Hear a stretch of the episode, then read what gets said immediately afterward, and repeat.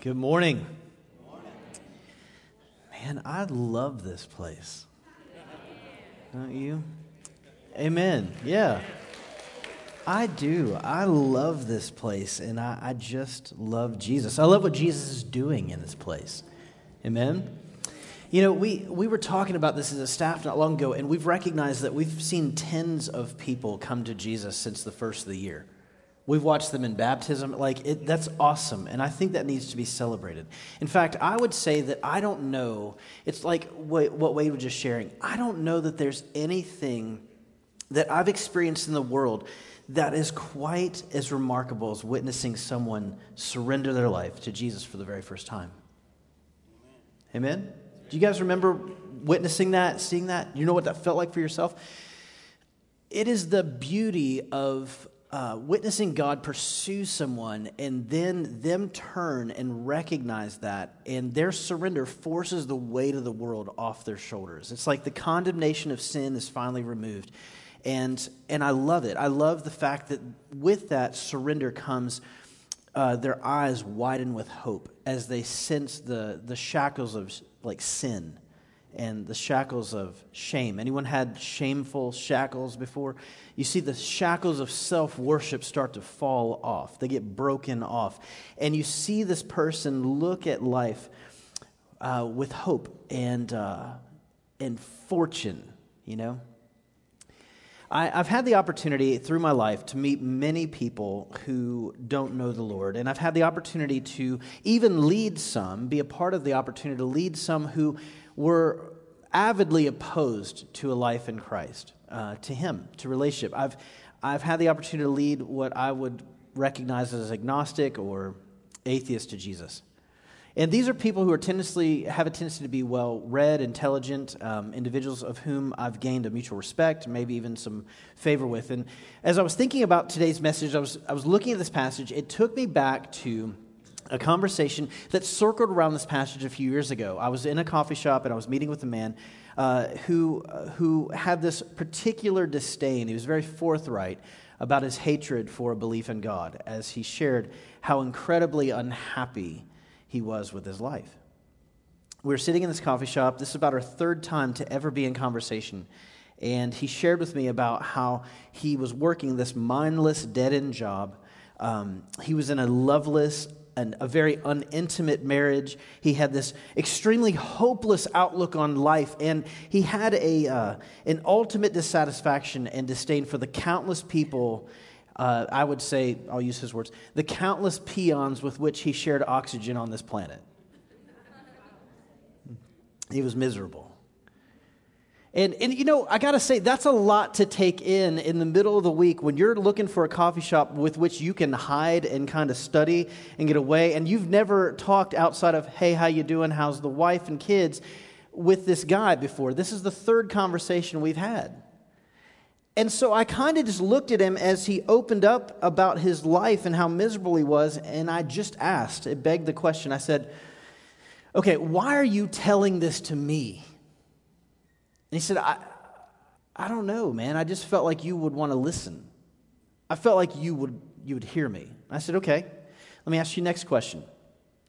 You decided that there's no God, right? And he said, well, I mean, like there is no God. I was like, but, but but hold on. In your own life, you're just responsible for you. You decided that there's no God, correct? He goes, yes. And I said, so what does that make you? He goes, Uh, I don't know, I mean, human, I guess. I said, hold on, no, no, no. don't, I'm not going to challenge your intelligence. You're a smart guy, you're well-read. You know what I'm asking. I just, please don't insult my intelligence, okay?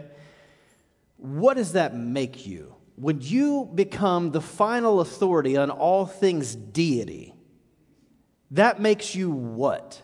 I want to hear you say it. Well, that makes me God. I said, that's right. It does. It makes you God. And you just shared with me how miserable your life is, correct? I said, yes. I said, this is what the worship of your God gets you. Are you done with that yet? You see, because Jesus died for more than your pursuit of your insatiable desires.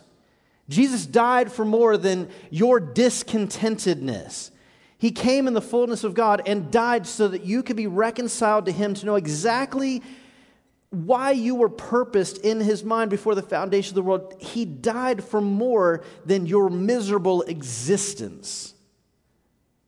Are you done with that yet? Mind you, the conversation started almost like this. Hi, I'm so-and-so. I hate the Lord. I hate God. By the end of which, in a few, uh, just a few minutes, I shared with him this passage that we're going to read today, shared what I just did with you. I said, are you done with that yet? And he goes, yeah, I think I am. And that morning in that coffee shop, I saw this man surrender his life to the Lord, and he lives for Him today. This was just a few years ago. And I want to say to you this, I played little in that pursuit. I played little in that role. I simply repeated back to him what he was saying about himself. And I could see that the Lord was pursuing him. And I just, I got to tell you, it was amazing to watch this person who entered this conversation with hatred leave with hope. I, as we sing the lyrics, while I was your foe, still you fought for me. We just sang those lyrics. As we sing those lyrics, I can't help but think about the centrality and supremacy of Jesus in this memory. John MacArthur said it like this of the passage we're about to open. He said in his commentary, of all Bible's teachings about Jesus Christ, none is more significant than First Corinthians one, fifteen through nineteen, because this dramatic and powerful passage removes any needless doubt or confusion over who Jesus' identity is. It is vital and to the proper understanding of our Christian faith. That conversation that morning with my friend was over this passage, and it did just that. It removed any needless doubt or confusion in him over whom Jesus was. Something is broken and brought right in the mind once a person is redeemed to their Creator. Order is reestablished, and the promise of life that was intended is finally secured. It offers hope in a hopeless world. Without this, the only thing that we have is the aimless pursuit, and I mean that, aimless pursuit of serving ourselves and our insatiable desires. I'll ask you a question before we go into the passage. How often do you find yourself hard to please? And how often do you find yourself just genuinely discontented? How many of you ever asked the question? I'll show of hands here. How many of you asked the question, there's got to be more to it than this? Even in matters of faith. Is it ever enough? Our passage for this morning will expound on the proper order of things, offering us hope. In Matthew six, uh, Jesus said it's like this, if you seek ye first the kingdom of God and His righteousness, everything sh- shall be added to you. You seek ye first the kingdom. It's about priority. It's about supremacy. And actually, before we even open the text, that's going to be our first point today. I'm going to read through it, but I want you to hear the first point. Christ is supreme. He was intended to be first and foremost. If you have your Bibles, you can turn, it's first, uh, sorry, Colossians, sorry, Colossians one, fifteen through twenty-three. And I want to read this um, and then expound on it. Here it is. He is the image of the invisible God, the firstborn over all creation. For everything was created by Him in heaven and on earth, the visible and the invisible. Whether thrones or dominions or rulers or authorities, all things have been created through Him and for Him. He is before all things, and by Him all things hold together. He's also the head of the body, the church. He's the beginning, the firstborn from the dead, so that He might come to have first place in everything. For God was pleased to have all His fullness dwell in Him, and through Him to reconcile everything to Himself, whether things on earth or things in heaven, making peace through His blood shed on the cross.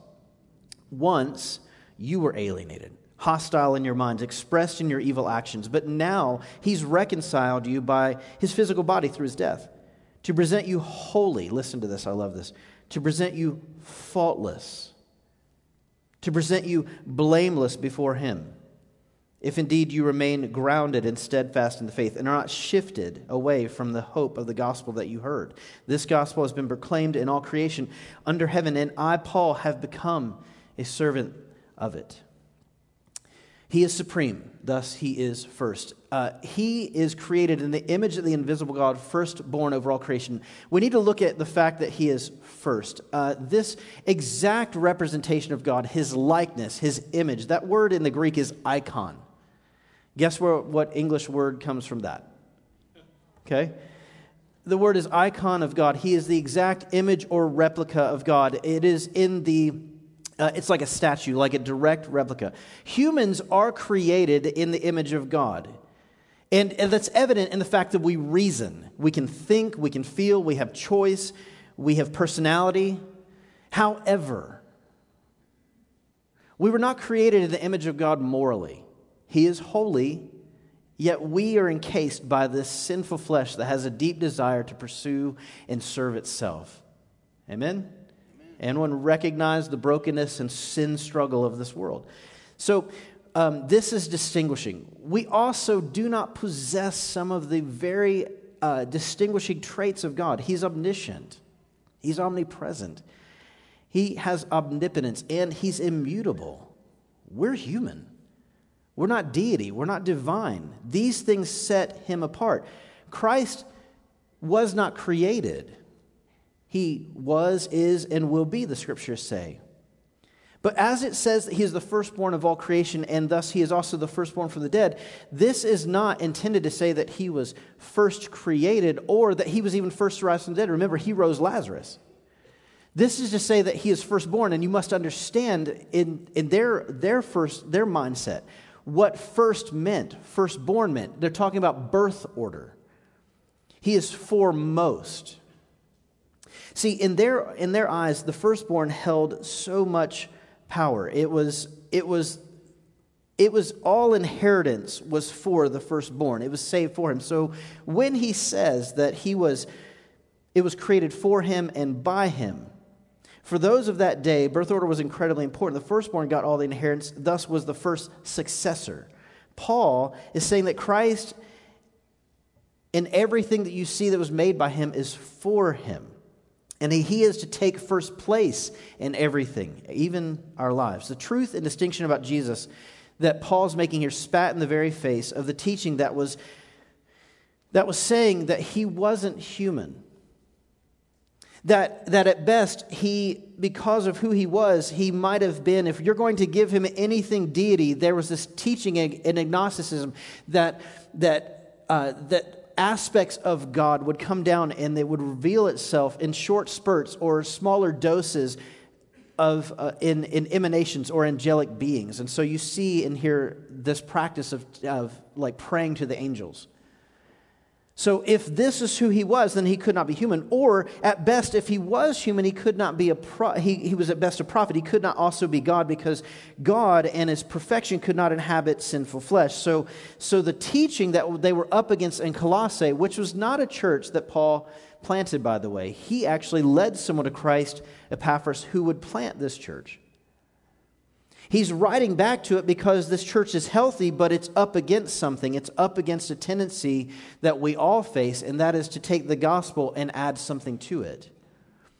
And so what he was saying is, no, I don't want you to add anything to it. It's not gospel plus, it is Jesus supreme. That's it. He was one hundred percent God and simultaneously one hundred percent man. And the fullness of God was in him. He is the exact representation of the Father. In fact, he said this of himself. If you've seen me, you have seen the Father. And he said in John fourteen six, he said that I'm the way, the truth, and the life. No one can come to the Father except through me. Christ is first. And all seconds are extremely distant. Too often, we're distracted by allowing things in our life to take eminence in our lives. Too often, we wonder why we're not experiencing the most intimate relationship with the Lord. And a little bit like my atheist friend, we wonder why why there's it doesn't seem contenting. There has to be more to it. But we claim Jesus as we allow other things to compete for eminence in our own lives.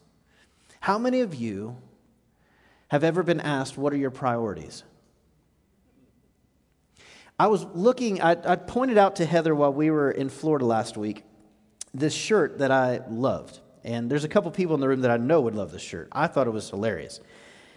It listed on the front of the shirt a priority system. It said God, family, guns, country. Okay?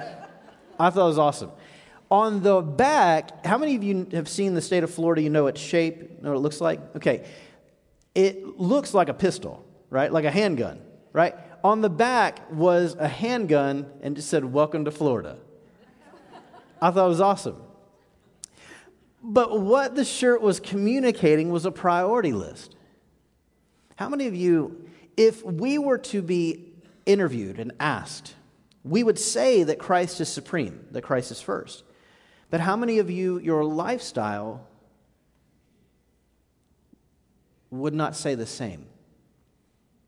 Our trust would not say the same. Thus, our trustworthiness would not say the same. How many of us, we, we know what we are to say of Christ being supreme, but our heart does not follow? This is what I want to clarify today. I was praying with our team before we came in here, and I said, guys, you, we hear this word in Christianese. How many of you know we have our own language sometimes within the Christian world? And one of the things we say is someone made a decision for Christ, okay?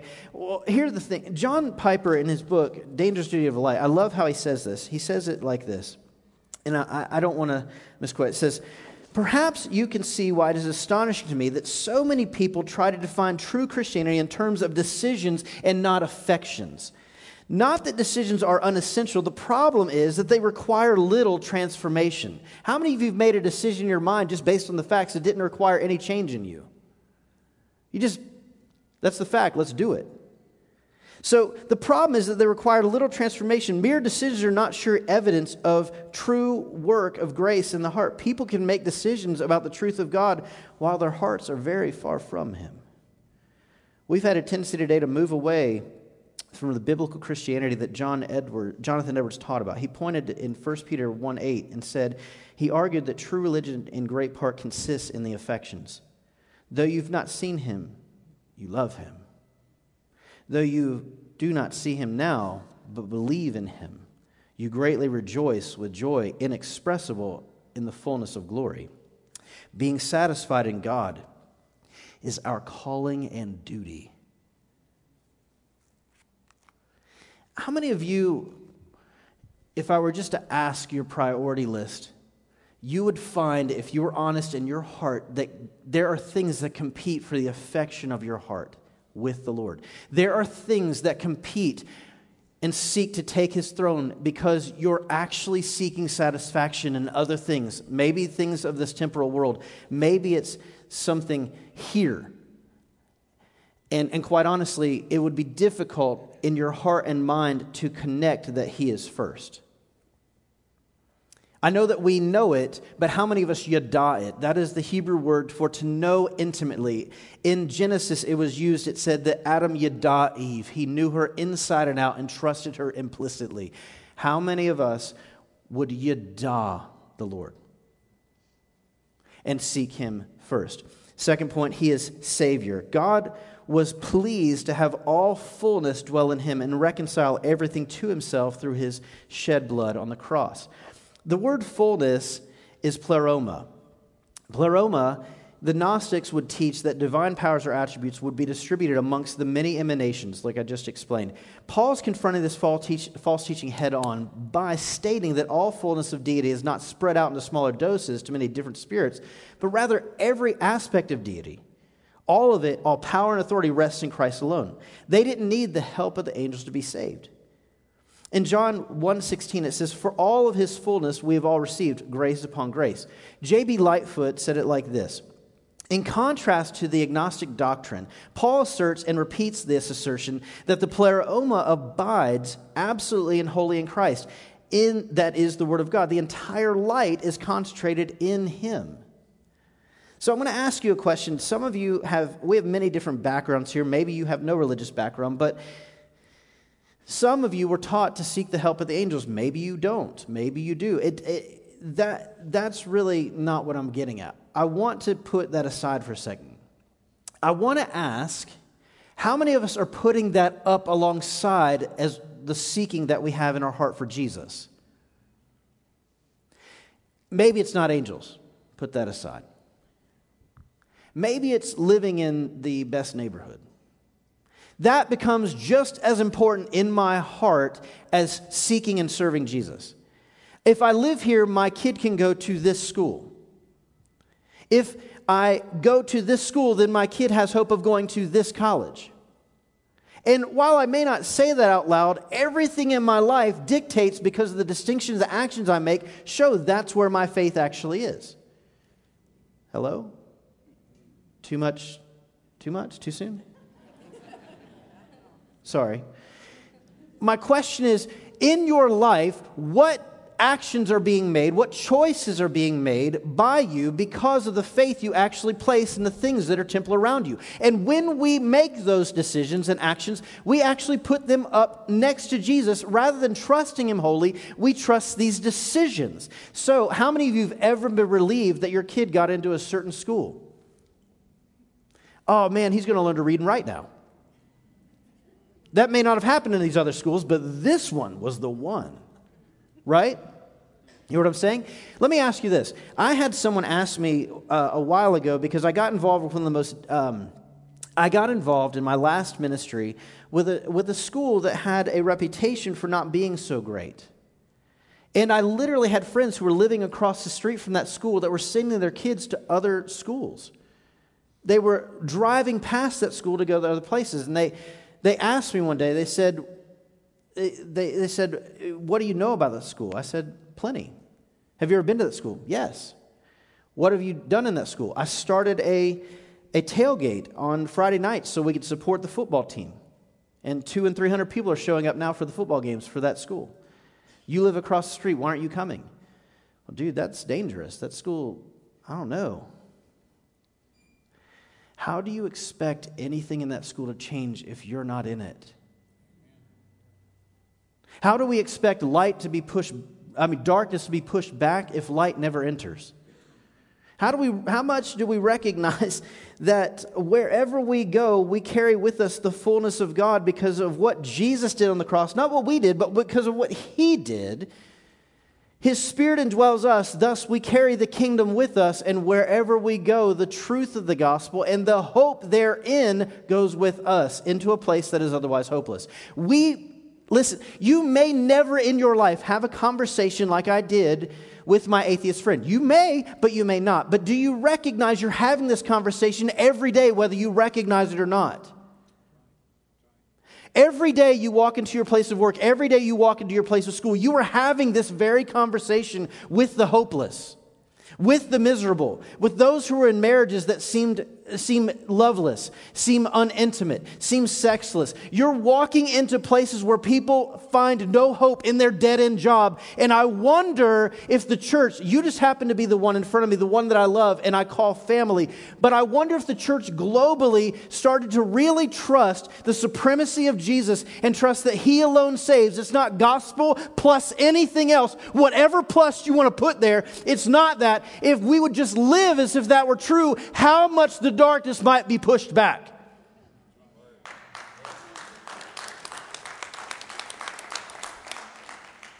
How much it might begin to look different.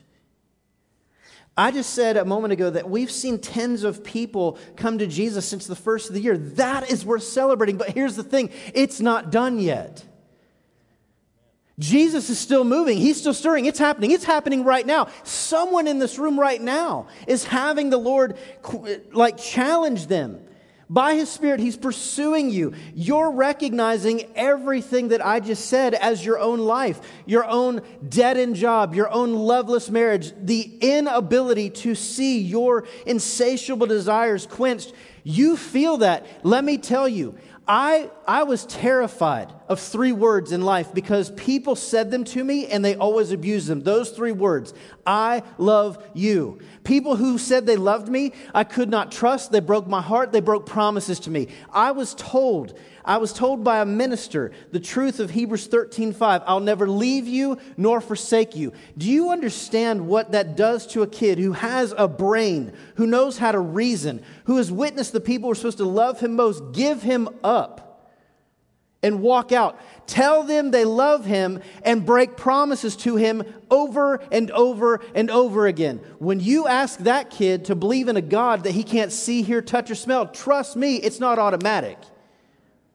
That kid goes, that don't make sense. And you can take your God and shove it. I was kind of like my atheist friend. But when the truth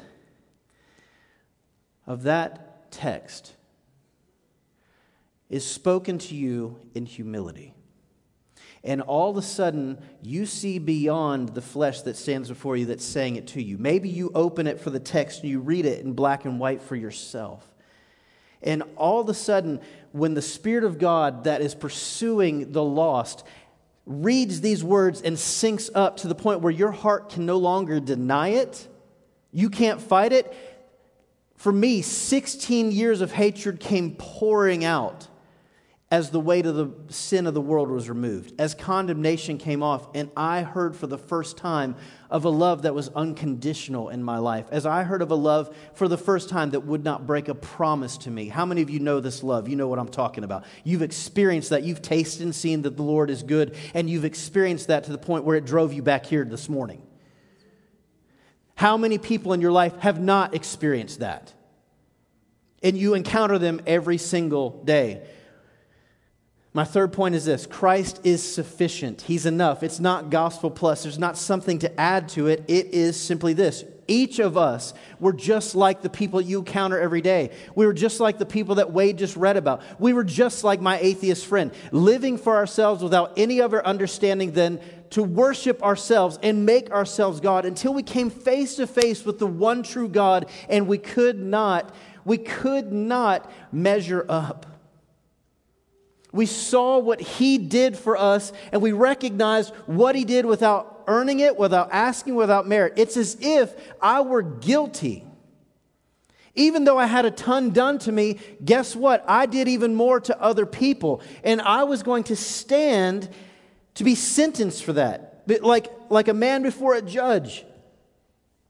And it's as if Jesus stepped in front, and the judge is the Father, and Jesus just said, no, He's with me. I'll take every bit of His sentencing. I'll take every bit of His punishment. Just let Him be free and join us. Hello? It's as if that's what took place. And here's the thing that's so amazing about that. I had a friend who grew up, and he was the son of a pastor in New Orleans. How many of you have been to New Orleans? How many of you know the deep voodoo culture that exists there? Right? Okay. So here's the thing. His it, my my dad, uh, sorry, my friend's dad is having over his buddies, having over the deacons of the church. They're having dinner, and they're hanging out, and they're just fellowshipping. All the leadership's getting together, and that night they get a call that someone, a lady in the church, had gotten sick, and my buddy is sitting at the table. He's a kid. And so he's he's there witnessing the leadership of the church.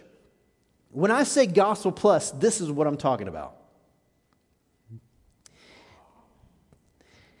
They get a call, and this lady has gone into immediate surgery, and the pastor's called and asked with the leadership to pray. And they're planning to go meet her at the hospital afterwards, anoint her with oil, and pray for healing, that she would be okay. But they were going to pause and pray right there. And they did. But then, in addition to it, one of those deacons spoke up and said, okay, here's what we got to do, though. We got to walk outside, find a dead cat, nail him nine feet in the tree, chant this thing three times. I'm not joking. It's okay, we'll trust in the name of Jesus, but let's also kill a cat. Let's also engage the demonic of the voodoo industry and its beliefs in that end. Let's enter into the demonic just so we make sure that we get both ends of the spectrum. It is not gospel plus. Jesus is sufficient. It's not what you do, it's what He did. He was enough. And here's the best part. I want to read to you the continued Paul, uh, writings of Paul in Second Corinthians, Second Corinthians five seventeen. He says, therefore, if anyone is in Christ, he is a new creation. The old has passed away, and see, the new has come. Everything is from God, who has reconciled Himself through Christ. And He's given us, listen to this, He's given us the ministry of reconciliation. That is, in Christ, God was reconciling the world to himself, not counting their trespasses against them. And he's committed the message of reconciliation to us. Therefore, we are the ambassadors of Christ, since God is making his appeal through us. We plead on Christ's behalf, be reconciled to God. He made the one who did not know sin to be sin for us, and that in him we might become the righteousness of God. So just like we were reconciled to God through Christ's work, and we celebrate what he's done on the cross, we are called to be ambassadors of Christ and tell others about what he's done for them. So they might experience the very transformation we have. They might have the same hope. Here's the beautiful thing. When we're reconciled to God through the Father, and when we're reconciled through God the Son, we experience the peace of God through the Holy Spirit. It's the kind of peace that the world is looking for and longing for. How many of you in your life know some people who are living without peace? Hold on. That was not high enough. Look around. How many of you know some people in your life who are living without peace?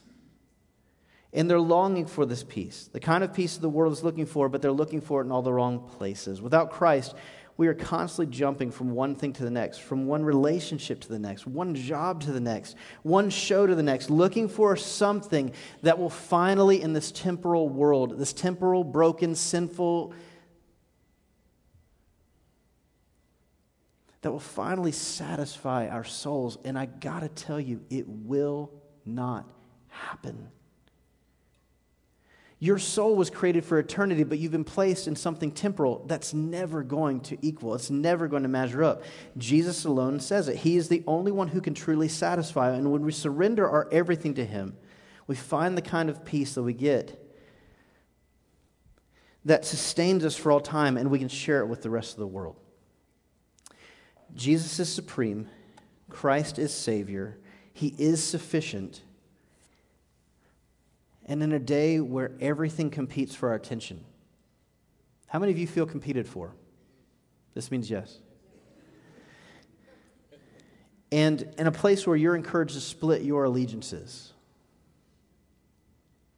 you're, you're asked to split your allegiances daily uh, amongst travel ball, certain schools, living in the safest neighborhood, safest experience. How do we reconcile a life in Christ as being enough? How can we say in one side of our mouth that Christ is sufficient, but yet we live something completely counter and say with our actions something else? As we pursue the ventures that are before us, how do we not become distracted and find ourselves uncertain about life? Anyone know anybody who's confused? Anyone in here confused? Anyone a little uncertain in matters of faith or about what's truly, listen, what's truly important? What is truly important this morning? What is truly, what is, what is Paul saying? What did John MacArthur, in pointing back to this passage, say that about Jesus? Is saying this, they're both agreeing. They're saying there may not be a passage more important than this statement. In Jesus, there is supremacy. In Jesus, there is sufficiency. In Jesus alone, you find a Savior, and you find the hope that the hopeless world cannot measure up to. In fact, he gives hope that you can be relieved from. But here's my question to you, and it's our challenge as we come to a point of response. I don't want to make a decision today. I want to have my affections respond to the Lord today, mind and heart. This morning, are you distracted? Or does this passage look like your life? That Jesus is supreme, everything we do goes through him, funnels through him as Lord and Savior. We make every decision in our life, in our family, as a home, through the yes of Jesus. That's what we do. We want to please him in all that we do. We want to seek our satisfaction in him because we know that the world doesn't satisfy, but yet he does. and our contentment's found in him. That's what we want to do. Listen, this morning you might be here and you may be going, I'm completely discontented. I know exactly how your atheist friend felt. I know exactly how you felt, Justin, as you were sharing a moment ago. I get that. And so here's the thing. If that's you, let me just share. I'm here today. Someone spoke to me when I was in your seat, and it changed my life forever because they gave me the truth of who Jesus was. I would love to give that to you today. I have friends who would love to give that to you today. Pastor Scott is here. By the way, one of the reasons I love this place, did an amazing, incredible job last week. I was watching the sermon from afar and could see the Spirit moving in the room. Eric is here. We're going to have prayer partners in a moment here. They would love to talk to you about, about the truth of who Jesus is and how that is a how, how your life can change this morning. How many of you need a new life? Everything else erased, everything behind you, condemnation of the world come off, the weight of the world come off. You just need a new life today. That's you. If that's you, please, I want to welcome you to come see me in a moment. Everyone else, for those of you who are in Christ, who no longer have the condemnation of sin resting on your shoulders, how many of you are excited that you're free?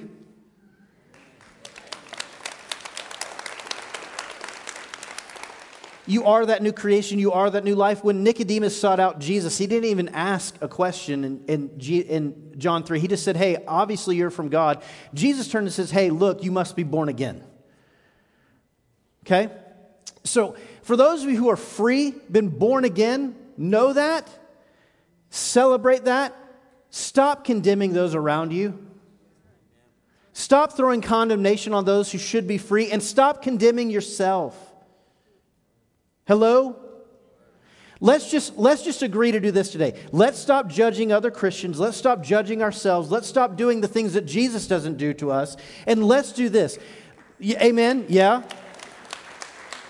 Let's do this. Let's come to the table today. Let's look at the broken body of Jesus, that in him, the fullness of God, the fullness of man existed, and that body took everything that you deserved as it was flogged and beaten and, and hung. Re- that gory and embarrassing picture stood before the world for you, for me, for my atheist friend. And then his blood shed to atone for what I deserve, for what you deserve, for my atheist friend, what he deserved. Let's take that and let's say thank you. Let's approach the Lord's table with a with sense of gratitude today. And then I want you to do this.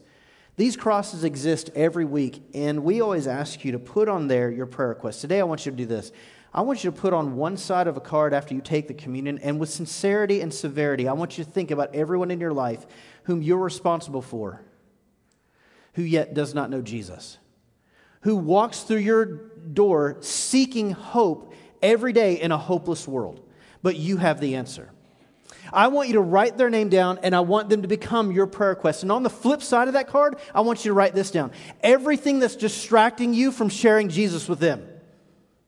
I want you to own for a moment, like I have to own for a moment, what is keeping us distracted and our affections dis- like disseminated and not central on Jesus, that keeps us like sub like subpar and like se- like what is the word I'm thinking separated, that is taking all of our hope and our desire and splitting it gospel plus, and it's keeping those who really need Jesus from knowing him.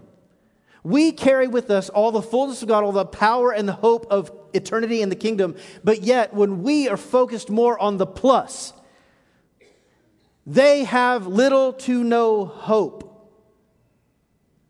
We've seen tens come to the Lord. I desire to see hundreds upon thousands come to the Lord. That's available in this room. And here's the thing. It's because you are the fellowship. You are the church. It's not these walls. Even if they never walk through these walls, you lead someone to Christ in your office. Amen. The kingdom just bust wide open and darkness got pushed back because you, light, entered the room. And we're just available for a conversation like I was with an atheist friend. Today, I want you to come. And today, church, I believe we need to repent a little bit. Here's why.